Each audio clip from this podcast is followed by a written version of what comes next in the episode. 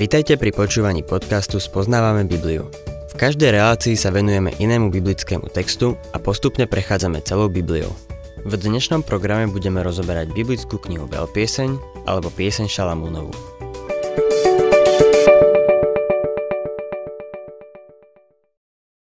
Milí poslucháči, dnes sa vo veľpiesni vrátime späť k 5. kapitole 10. veršu. V minulej relácii sme si to už čítali – Začína antifónou nevesty, ktorá hľadá ženícha. Ten sa však stiahol. Vyšla ho hľadať a pýtala sa na ňo dcer jeruzalemských, ktoré stretla. Boli k nej cynické a skeptické. Povedali jej, kto je to? Prečo si myslíš, že je taký úžasný? Zabudni na ňo, najdi si niekoho iného. Konec koncov, všetci sú rovnakí. Šulamitka im odpovedá, on nie je taký ako ostatní. V desiatom verši čítame Môj milý je svieži a červenolíci, najlepší z tisícov. Spomedzi tisícov sa nenájde ani jeden, čo by sa mu vyrovnal. Potom ho začne opisovať v najväčších detailoch. Z jej opisu sú jasné dve veci.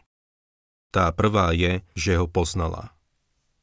Musíme Krista poznať, ak o ňom máme svedčiť a musíme ho milovať. Šulamitka ho milovala.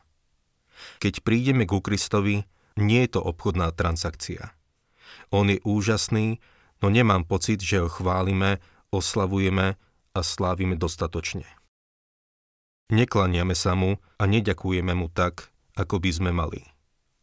Nech sa na ňo pozrieme z akejkoľvek strany, je úžasný.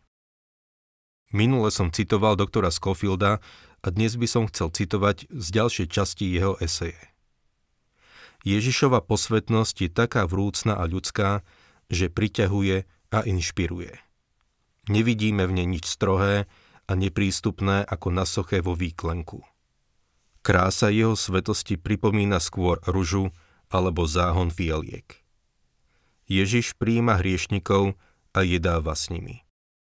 So všetkými možnými hriešnikmi či už s Nikodémom, morálnym a náboženským riešnikom, alebo s Máriou, z ktorej vyšlo sedem démonov, šokujúcim druhom hriešnika. Vstupuje do hriešného života ako čistý prameň, ktorý sa vlieva do stojatého rybníka. Ten prameň sa nebojí znečistenia. Naopak, jeho svieža energia rybník prečistí. V tejto súvislosti znovu poznamenávam, že jeho súcit je úplne pôvabný. On je vždy plný súcitu. Či už zástup bez pastiera, alebo truchliaca vdova z najmu, alebo mŕtve dieťatko stotníka, alebo posadnutý z gadary, alebo hladný zástup piatich tisícov. Nech už trpí ktokoľvek, Ježiša sa to dotýka. Jeho samotný hnev proti zákonníkom a farizejom je len nadbytkom jeho súcitu voči tým, ktorí trpia pod ich tvrdou seba spravodlivosťou. Videli ste niekedy Ježiša, ktorý by hľadal zaslúžilých chudobných? Uzdravoval každú chorobu a každý neduch medzi ľudom. Aká je len milosť v jeho súcite?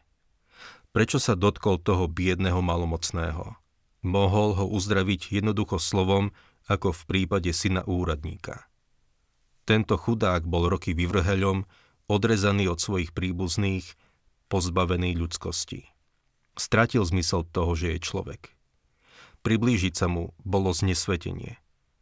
Nuž, Ježišov dotyk ho znovu urobil človekom. Jedna kresťanka, ktorá pracovala medzi morálnymi malomocnými v Londýne, našla chudobné dievča z ulice v zúfalom zdravotnom stave v prázdnej, chladnej izbe. Vlastnými rukami jej slúžila menila jej postelnú bielizeň, kupovala lieky, krmila ju a zariadila tú izbu tak, aby pôsobila čo najjasnejšie a čo najveselšie. A potom sa opýtala. Môžem sa s tebou pomodliť? Nie, odpovedalo to dievča. Nezaujímate sa o mňa. Robíte to iba preto, aby ste sa dostali do neba. Mnoho dní ubehlo, čo sa táto neunavne milá kresťanka starala o toto hriešne, tvrdé a zatrpknuté dievča. Nakoniec tá kresťanka povedala. Moja drahá, už si skoro v poriadku a ja už neprídem. Ale keďže je toto moja posledná návšteva, chcem, aby si mi dovolila poboskať ťa. A tie čisté pery, ktoré poznali iba modlitby a sveté slová, sa stretli s perami poškvrnenými rúhaním a bezbožným láskaním. A potom, priatelia, sa to tvrdé srdce zlomilo. To bolo pôsobenie Krista. Pri čítaní tejto Scofieldovej eseje sa v myšlienkach vraciam k prvej kapitole, druhému veršu. Kiež by ma vyboskával boskami svojich úst, veď tvoje nežnosti lepšie sú ako víno. Chce nám preukázať svoju lásku, láskavosť, starostlivosť, milosť a milosrdenstvo a my sme tvrdí ako to chudobné, hriešne dievča. Znovu citujem doktora Scofielda. Viete si predstaviť, že by zvolal schôdzu farizejov, aby prediskutovali metódy, ako získať davy? To ma privádza k tomu, aby som poznamenal, že jeho pokora bola úplne pôvabná.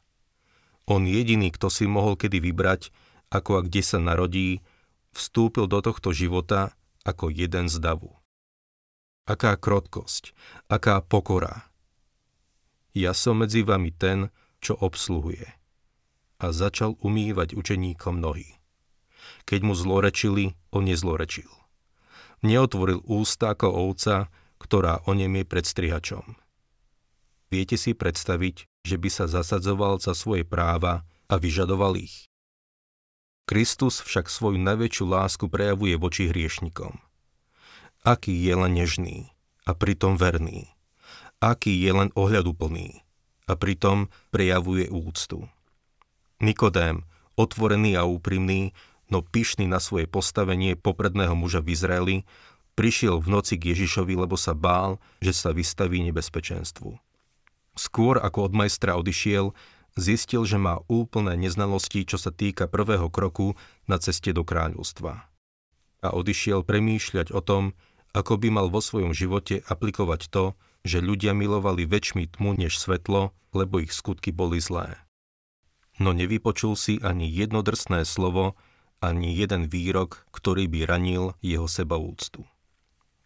Keď sa rozpráva s tou tichou a zúfalou ženou, potom, čo jej žalobcovia jeden po druhom odišli, oslovuje ju tým istým slovom žena, aké použil, keď oslovil svoju matku z kríža.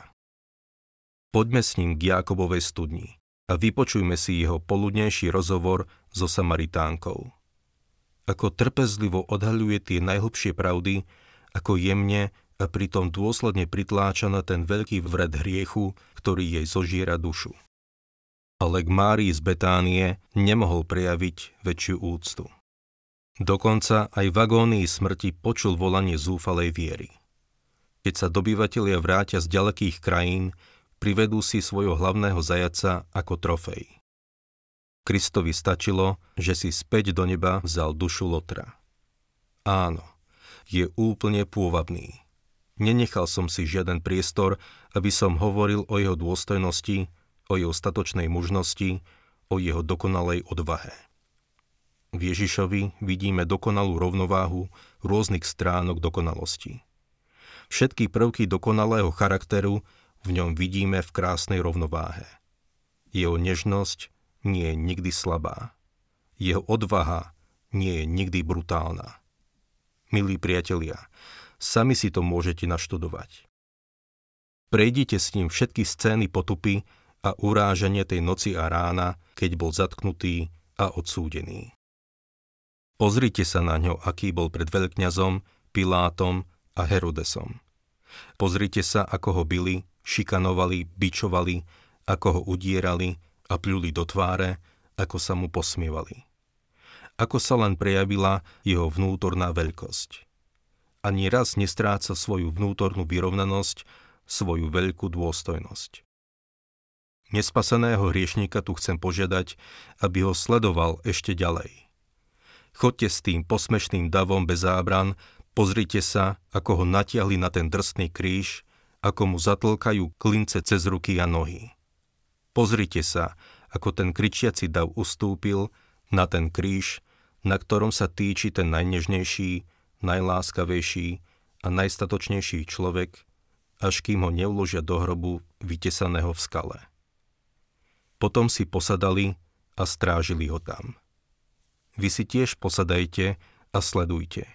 Započúvajte sa, ako prosí svojho otca, aby odpustil svojim vrahom, vypočujte si všetky jeho výroky z kríža. Nie je úplne pôvabný. Čo to všetko znamená? On sám na vlastnom tele vyniesol naše hriechy na drevo. V ňom je ospravedlený každý, kto verí. Amen, amen, hovorím vám. Kto verí, má väčší život. Končím slovom osobného svedectva. Toto je môj milovaný a môj priateľ.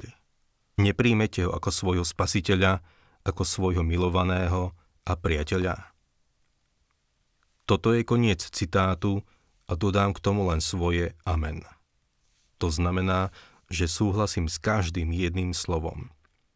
Môj milý je najlepší z tisícov. Je úplne pôvabný. Bol to len syn Jozefa a Márie, ktorý prekročil zemský horizont pred viac ako 2000 rokmi. Bola to iba ľudská krv, ktorá sa vyliela na Kalvárii na vykúpenie hriešnikov, ktorý uvažujúci človek môže nezvolať. Môj Boh a môj Pán. 5. kapitola veľpiesne končí týmito slovami. Taký je môj milý, taký je môj priateľ, céry Jeruzalemské. Poznala ho, milovala ho o ňom hovorí. Šiesta kapitola začína. Kam šiel tvoj milý, ty najkrajšia zo žien? Kam sa tvoj milý obrátil? S tebou ho pohľadáme. Céry jeruzalemské už nie sú teraz také skeptické a cynické. Sú ochotné s nevestou ísť a pomôcť jej nájsť ho. Povedala im o ňom a chcú ho vidieť. Dospeli k tomu, že musí byť úžasný a sami ho chcú teraz vidieť. V Biblii sa píše, že kto hľadá, nájde. Pán Ježiš povedal, že toho, kto príde k nemu, neodoženie. Čítajme ďalej druhý a tretí verš. Môj milý zostúpil do svojej záhrady k balzamovým záhonom, aby pásol medzi záhradami a natrhal ľalie. Ja patrím svojmu milému a môj milý zase mne. On pasie uprostred ľalí už vie, kde je ženích. Aká istota, zadosť učinenie a radosť.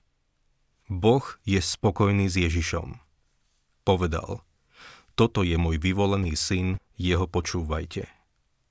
Je spokojný s Kristovým dielom, ktoré dokonal pre nás na kríži. Hovorí, že ak prídeme k jeho synovi, nezahynieme, ale budeme mať väčší život. Aké úžasné pozvanie.